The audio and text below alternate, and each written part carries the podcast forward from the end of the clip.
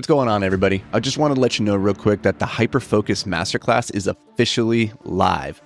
We put a ton of time and energy into this project, and based on all the positive feedback so far that we've received from students, it's it's, it's pretty awesome. Seriously, we're, we're really psyched on how it all turned out.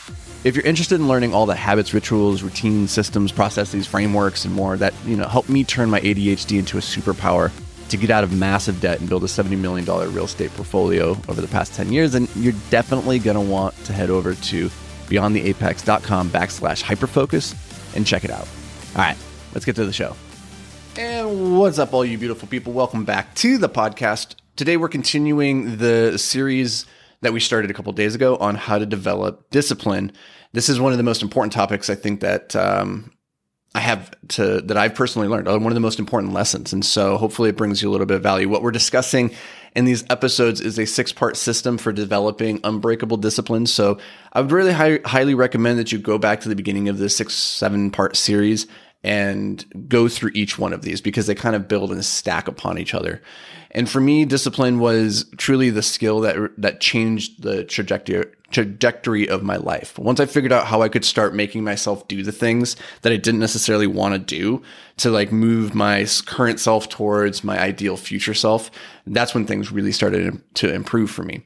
Today's lesson or the, the next step in this framework is possibly the most important for me in my my um, my growth. Like changing how I thought about this one concept really really fundamentally changed everything and it's it's around the idea of accountability or authority.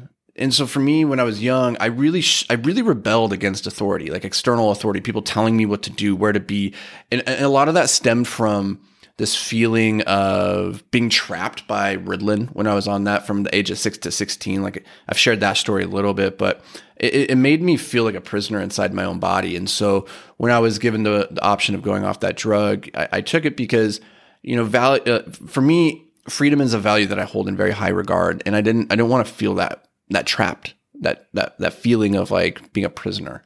And so I, I, really carried that mindset forward throughout my 20s of like, nobody can tell me what to do or where to be because I'm my own man. I'm going to do what I'm going to do and it's my life. Ha ha ha. And all that. Right. But the problem was like, one, I rebelled against that external authority, which then meant I was getting fired a lot. I was getting bad grades in school, and like I had, I, had, I struggled in relationships with friendships and and and romantic relationships because um, nobody could really, nobody could hold me accountable, and I, and that that wouldn't have been a problem if if I had the ability to hold myself accountable.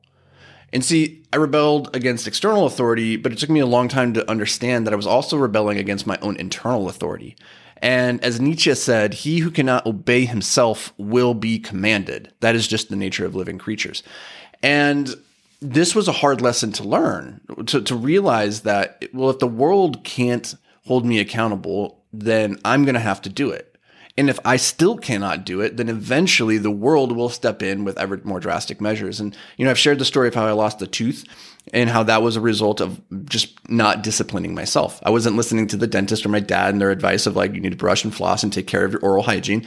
And I wasn't holding myself accountable. And I thought, well, there's no consequences to this. Well, it just meant that the, the universe as the ultimate disciplinarian, eventually had to step in and say, well, okay, well, here's the consequences of your inaction, Anthony. Right. And so what really started to change in my life is, is this, is that I started to see myself as both, both the master and the slave of myself. And so here's what that means. It means first, you need to imagine yourself as two people. First is current you, and then there's the future you.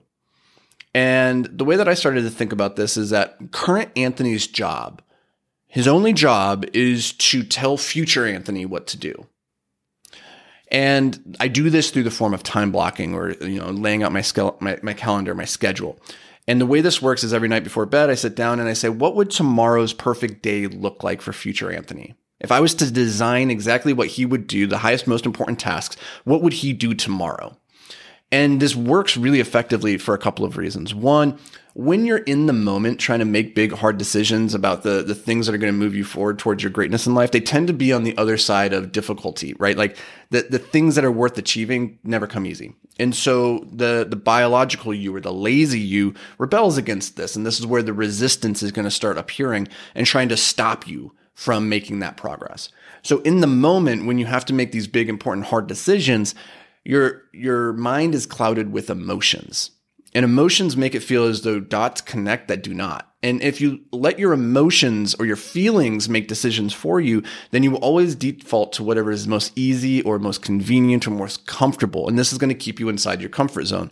And we know this is a problem because no growth happens inside the comfort zone, right? We're not progressing towards our greatness. And so to, to, to, break that, we need to find a way to make decisions or and to align our actions with our logic and not our emotions. So it does not matter how you feel about a thing, it matters what you do about the thing because the, the universe does not respond to your feelings, it responds to your actions. And so current Anthony, when he's time blocking, he's laying out and saying, what's future Anthony going to do with his time? So current me is the master. The future me is the slave. And future me, my only job is to look at the calendar, look at the schedule at what my master, my boss, my my past self said I should do. And it removes the emotions and the feelings of what I need to do next. And I just, I look at the calendar and I say, this is what past me said I needed to do. And I trust his judgment because his judgment was not clouded by emotion because he knew that whatever he's laying out on the calendar, he's not accountable to. Past me, current me, however you want to look at it, he doesn't have to do the things right? And so he doesn't feel the emotion or the resistance of like, ah, oh, writing that book is hard. He has all the motivation still. And so he can he can combine the two most powerful forces here, which is the motivation plus also the logic. Now, current me, like in the in the or rather the future me, when it comes time to do this task, I then just have to trust past me's judgment. Okay. And so this is the framework that has served me really well is to think of myself you have to become both the master and the slave. And when you do, this is how you live a life by design, not by default.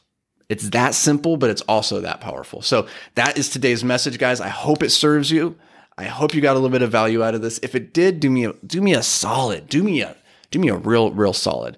Um, first, if you ever see me in person, give me a fist bump. Thank you. Second, um, if you get a chance, just go drop a review real quick. I'd really appreciate it. That'd be super helpful as we continue to try and grow the podcast to reach more entrepreneurs, more creatives, more people that are just struggling to find their greatness.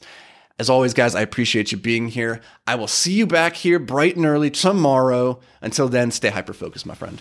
Hey guys, I love, love, love that you're listening to the podcast. I truly hope it's bringing you just a ton of value. But if you ever wanted to check out the video version of these podcasts, then you should head over to YouTube. You know, they're going to have more effects, more visual stuff like that. And that, that can help the message sometimes just hit a little bit different and, you know, reinforce the, the lesson in a better way. So you can check that out. It's completely free. Go over to YouTube, search for Anthony Vicino, it'll pop up. And if that's not what you're into, then cool. Just enjoy the show and let's get to it.